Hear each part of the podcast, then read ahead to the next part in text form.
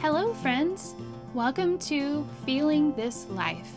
We're a family support podcast that dives deep into the triumphs, challenges, and strategies that are part of the lives of those who care for children with blindness and visual impairments.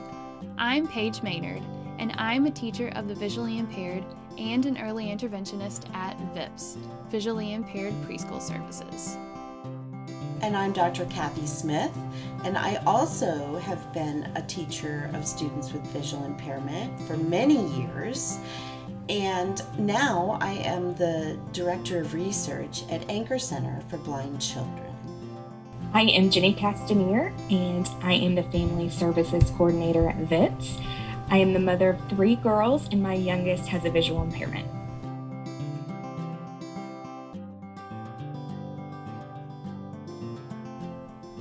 Today, we have a very special guest that I'm super excited about. Um, we have one of our VIPS moms, Brooklyn Spirito. Her and her husband, Nick, live in Indiana. And they have two adorable little girls, Nadine and Vivian. And she is just going to share her story with us today. Um, about her everyday life with her sweet girls. So, welcome, Brooklyn. I'm so excited you're here. Hi, thank you guys so much for having me. I'm excited to uh, share my story. So, I'll kind of just start from the very beginning. Um, so our our journey to a diagnosis um, for Nadine and Vivian was um, a pretty long and hard one it was at Nadine's two month appointment where sort of everything changed. Um, as a new anxious mom, I laid little Nadine on the doctor's table to be examined, and my doctor began examining her just, you know, like the normal, what you think of. Um, but for some reason, it was taking a really long time. So I just kind of started watching her and noticed she was really focusing on Nadine's eyes. Um, and I, I went ahead and I just said, is, is everything okay? And she said, well, what do you notice about her eyes? Anything you're concerned about? Um, and at that time, I had noticed that Nadine really wasn't making eye contact. There were very few times she looked into my eyes. And when she did, it seemed as though she was kind of looking through them, um, not so much focusing on them. And I, I went ahead and told her that. And um, like the worst case scenario kind of came to my mind and i remember asking my doctor i said you know is she blind? And her response will be one that uh, truly never leaves my mind. Um, she said it's too soon to tell.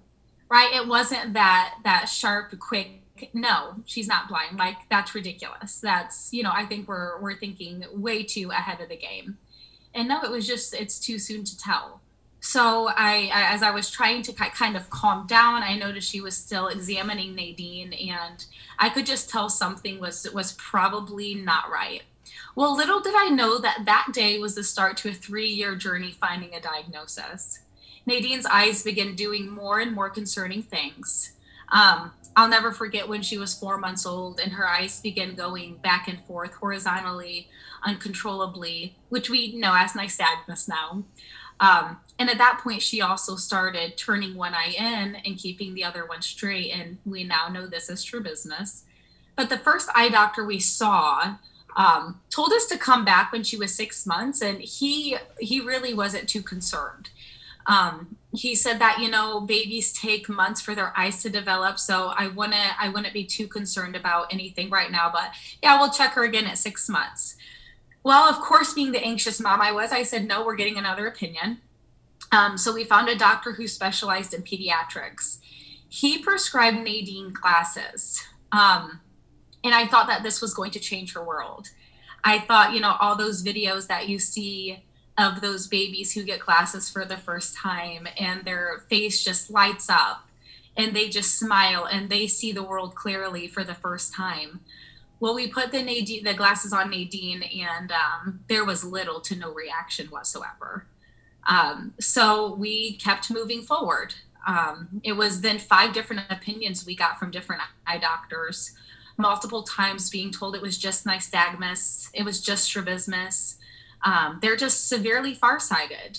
And after hours of research, countless drives to Michigan for vision therapy, I finally kind of just me and my husband really tried to accept that there was nothing majorly wrong and maybe we were overreacting, although we did keep asking ourselves why the glasses weren't helping much and why Nadine would easily mistaken objects for other things, why she continuously pressed on her eyes. And at this time, I was eight months pregnant with Vivian. So we decided to take a step back, trust that there was nothing wrong, even though my gut told us that there was. Um, so it was obvious Nadine had severe vision issues from two months on, but it wasn't until Vivian was born with the same eye issues that made us realize that this had to be genetic. So our journey, it started again. Um, we called a, another well known pediatric ophthalmologist in Indianapolis, and he saw both Nadine and Vivian. He didn't seem too concerned about the girls and their eye issues. Um, at the end of the appointment, I asked him if there was some sort of genetic testing we could do, considering both girls had the same issues. He went on to explain how the eye world is doing some really great genetic work, and he would go ahead and make a referral for us to have it done. But he was even pretty sure that there was nothing majorly wrong. Um, so as we waited for Riley's in Indianapolis to contact us about genetic testing, I, as you know, an anxious mom, continued to dig online for an answer. And one day I came across a severe form of retinal dystrophy called Leber's congenital amaurosis. So, Leber's congenital amaurosis, LCA for short, um, never have I ever heard of this. And I can't tell you the number of times I have typed their exact symptoms in Google to see what would appear. Never, ever did LCA pop up, not once. Um, as I continued reading more about LCA, I began feeling really sick. Um, I began crying and my heart sank. And I knew that my two little girls had this. I knew that they were going blind. Um, the main symptoms of the disease were nystagmus, strabismus, extreme farsightedness, and children pressing on their eyes with the back of their hands. They met all of the criteria. We knew it was LCA, and after a flat ERG and genetic testing, both girls were finally diagnosed with a rare form of retinal dystrophy called Leber's congenital amaurosis um, due to a CRB1 gene mutation. So we received this diagnosis on August 20th of 2019. Nadine was three at the time and Vivian was one. A CRB1 genetic mutation is rare, and there's only about 300 cases in the US um, of this genetic mutation. So LCA impacts the cones and the rods. Um, the first thing that kids lose is their night vision and their ability to see detail and color. And eventually they lose it all. It isn't clear the age that this will take place, but we've been told that it can happen quickly or over the course of many years. It tends to vary for each child. This disease is recessive, and the chances of Nick and I both passing our bad copy of the CRB1 gene was only 25%. We saw a few retinal dystrophy specialists, and they were very honest about the severity of this diagnosis and what it meant. They were honest and told us that we will be facing the stark reality that our children will one day see nothing but some light perception. They also shared that there isn't currently a cure for this specific mutation, and it was best to accept it and get them started in low vision blind services. Both girls currently have an acuity of about 2,500. I mean, as you can imagine, this this flipped our world upside down. We never imagined having blind children, and if we were being honest, we felt completely lost. But what amazed us is how resilient our little girls are. Having poor vision didn't seem to bother them, it was normal to them. They mostly do everything kids do, just need some assistance. And because we didn't get a diagnosis until Nadine was three, she was too old to participate in VIPS. But we were thankful that we found out about it and realized that it was something Vivian could participate in. When you're giving this type of diagnosis, it seems as though everyone is so busy feeling sorry for you, and everyone unintentionally makes you feel as though your child is so different from others. I'll never forget my first IEP meeting for Nadine when she started preschool. She was three, and we had just received the diagnosis. We sat around a circular table. It was me and about five teachers and staff members. I was told that I needed to order her a cane and that they would be prepping Nadine for Braille. They talked about how they would do things differently for her. She would get to sit in the front of the classroom, and they explained how it will be great for the other children to look at someone like Nadine and watch how she learns. They explained how I shouldn't worry because I'll be amazed at how the other children step up and help her if she needs it. and they talked about how the playground may be unsafe and here are, here's what they can do to make it a play a safe place for her i knew all of this was good and i was so thankful that they were taking her condition seriously but it wasn't easy to hear it was a reality check i left and i sat and i cried it felt as though this diagnosis was only going to set my girls back and they would never live they would live their whole life struggling since getting their diagnosis, there have been very few people in our lives who have given us hope about it. But Amy Nichols with VIPS, she was one of them. For the first time, a professional didn't look and tell me about all the things my girls would need help with or how they would be different. She really took on the pro- approach of let's help them thrive instead of let's help them survive. It was an optimistic approach. It was one that was encouraging and full of hope Every conversation we had with her was authentic and genuine, and she cared so much for the girls without ever meeting them in person. She pointed out how great they were and how smart they are, and how she would just constantly give Vivian compliments. She didn't just focus on their diagnosis, she focused on who they were as individuals. Her kindness and knowledge is exactly what we needed during this time in our lives. We needed someone to get behind us and encourage us she pointed out so many things that Vi- that I would have never realized about Vivian and gave us so much guidance um, on how to move forward. She cheered Vivian on. So we were just so thankful for the experience that VIPS gave us after this sort of diagnosis. Um, and I, I mean, I still think about it to this day, just how how helpful Amy was after receiving this diagnosis, and just having somebody that just it felt like she just had her back. And she was just she was ready to step in and help us. So yeah that's my story in a nutshell. Thank you so much brooklyn. You were just such an amazing mom and um, everything that you've been through with your girls it's just um, as a mom with a child of a visual impairment it's just so nice to hear someone else's story and and just to be able to find um, hope and know that you're not alone it was so cool to hear your story, Brooklyn. Um, and one of the kind of, I guess, the themes that I got as you were talking is how much advocacy that you practiced and how much advocacy I think that it took to get some answers for girls and to get them the services and things like that that they needed. Um, so one of the things that I was curious about were the types of feelings that you had as you were getting ready to advocate or like during advocacy and you know it's sometimes that you know av- advocacy is this like amazing uh, happy word but then in the middle of it um, it might maybe be different than that so i'm just curious about how it was for you and how you felt during those times when it was time to speak up yeah, um, I agree with you. Like, I think advocacy from the outside looks really almost optimistic and um, just sort of like fun, and I got this. And, you know, yeah there's no grief under all of this.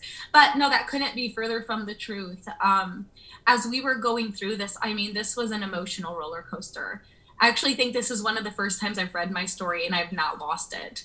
Um, because it it was one of those things where you just know something is wrong and you're just not willing to stop until you get an answer. You know, it seemed like everybody wanted to focus so much on the symptoms and nobody mm-hmm to get to the cause.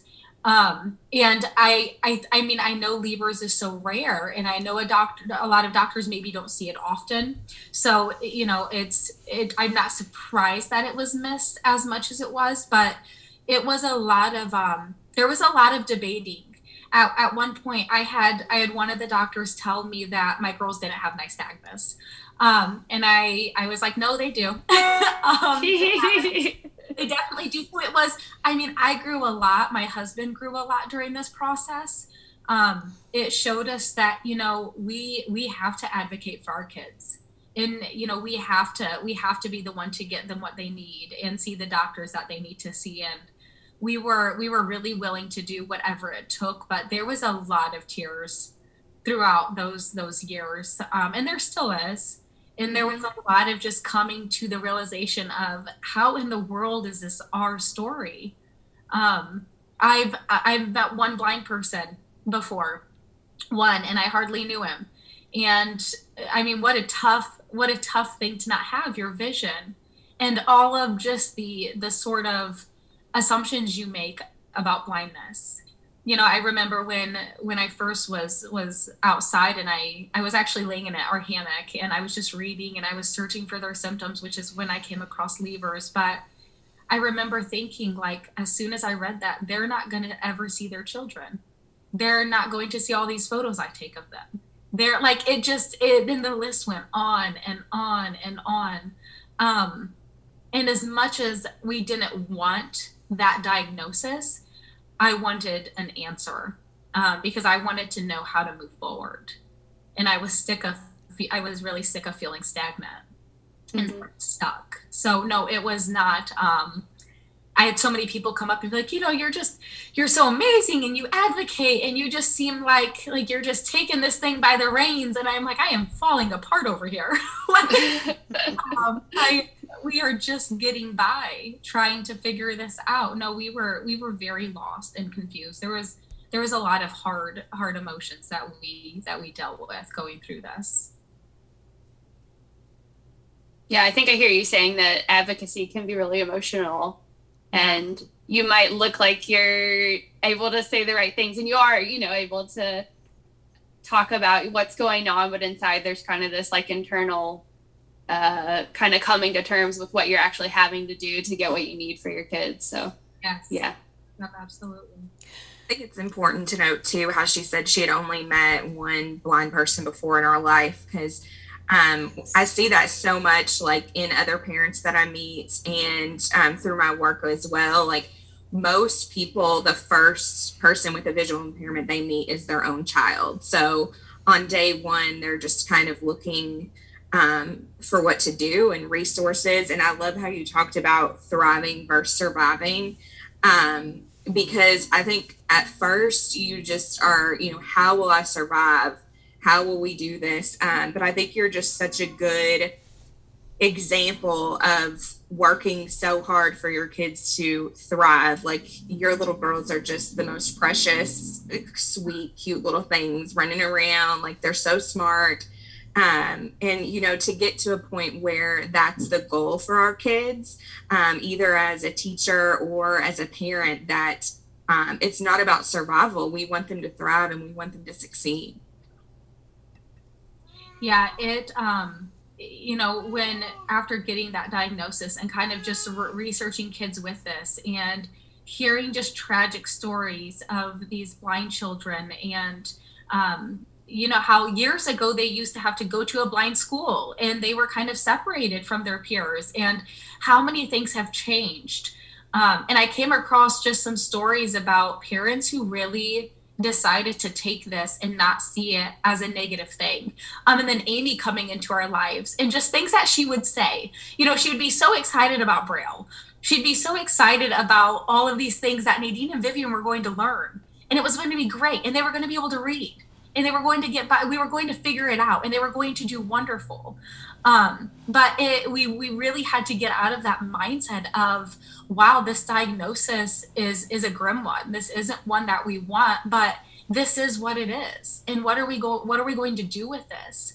You know there's there it's easy for me to say i could sit and cry about it for days for months after receiving this diagnosis and just wanting to to hide from the world um, but I knew that wasn't healthy for them. Getting this diagnosis was so much harder on my husband and I than it was the girls, right? Like it, they they had no idea. Nothing changed for them, but all of our sort of goals for them for their future changed. And I thought I need we need to mm. re we need to change our perception on this a little bit just because these are things that we want them to do and these are goals we want them to reach they are capable of so many other things. Um, for instance, Nadine, she plays the violin, and I mean, she's five and she's already picking it up and she's doing it wonderfully. And Vivian does flips everywhere, and I got to get her in some sort of gymnastics. But it just, um, they're capable of doing things, vision or no vision. It doesn't change who who, de- who these kids are. I think you kind of have a, a very unique situation where you have one child that you didn't participate in early intervention and one now that you are. And I wonder if there's anything that you would say to parents who are out there listening about um, how your experience is different?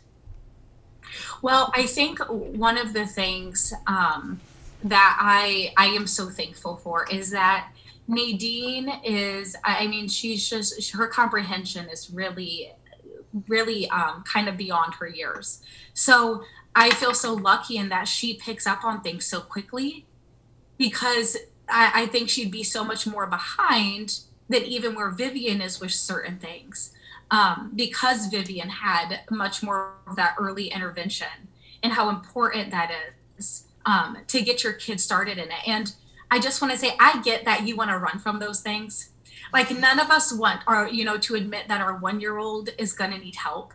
Um, right. That there could be something wrong visually, but just getting them that help is only going to benefit and it's it's hard to work through those feelings sometimes of i mean even with the the iep right i'm like i don't want to be here i don't want to be listening to this i don't want to accept that this is our reality but at the end of the day it helps our kids so i have to be here and i have to work through these feelings um, but that early stuff for vivian was so helpful because amy was able to say but brooklyn she's doing this because of this do you see how she just did that and I'd be like, "Oh my word. Yeah. Like I that makes sense. Like why she did that with her vision.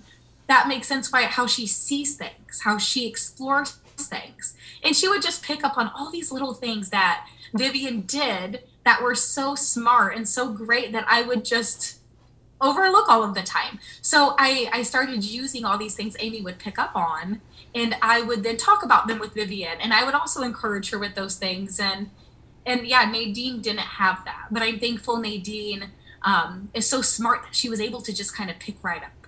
She was able to just kind of to get right where she needed to be. I mean, she's at I think the middle of first grade level, like reading level. So, and she's in kindergarten. Um, so she just I I was very thankful that Nadine was able to to kind of get caught up to speed fairly quickly.